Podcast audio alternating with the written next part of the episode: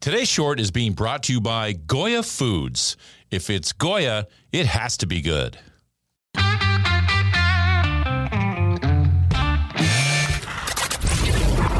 Your daily game plan for success. It's Sax in the Morning. Steve Sax. Hi, Steve Sax here with Sax in the Morning. And this week we're talking about Hispanic heritage and how it has been affected in Major League Baseball. Um, and yesterday we talked about a little bit about Roberto Clemente, the great Roberto Clemente, and what he meant for the game of baseball and just how good he was, besides all of his 3,000 hits and all of his gold gloves. Just the many things he did on and off the field were tremendous. But Today, I wanted to talk about the history, a little more of the history of Hispanics in baseball, where it started. And then I'd like to give you a little summation of what it was like when I played in a Latin American country, Venezuela, way back when my career first started. First of all, baseball was introduced to Latin America by Nasemio and Ernesto Gil in 1864 in Cuba with the foundation of the Havana Baseball Club. Other Latino countries quickly picked up the game, with Mexico being introduced to it in 1882, Nicaragua in 88, and Venezuela started its own league in 1895. Now, we all know that unfortunately baseball was not integrated until 1947, but there were some players of Hispanic heritage who played in the early years of Major League Baseball, including Adolfo Luque, who won 27 games for the Cincinnati Reds in 1923 and played for 20 years from the late 10s and through the uh, 1930s. Many black Latin American players started in the Negro Leagues before integration. But it was the great Hall of Famer Minnie Minoso, who I knew when I was a member of the Chicago White Sox. He was the first black Latin American ball player to really begin to break down the barriers when he joined the Cleveland Indians in 1949.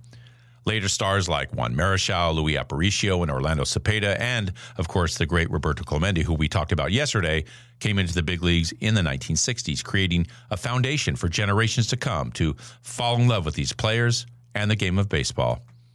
In 1990, Latin American players made up 13%, just 13% of players in MLB. This number skyrocketed through the remainder of the 90s and into the 2000s, increasing to 24% in 1997 and eventually reaching the point where Latin American players held 26% of major league contracts in 2004. And this year, nearly 32% of players are Hispanic. So when I look at this thing from all angles, I think how fortunate we are to have the influx of so many Latin American players. I can tell you, playing down in Venezuela, the fans are absolute fanatics. They just love the teams there. It's a little shady down there sometimes. I mean, uh, I know an umpire was shot and killed after one of the games because they bet on the games, which is kind of a crazy thing. But the fanaticism, the the passion for baseball is undeniable. I mean, if you look around in other countries, look at Cuba, where Yoenis Cespedes took a raft, risking his life to get out of Cuba because of the passion that he had for baseball to come to America and let his passion reign free, was willing to take that much of a chance.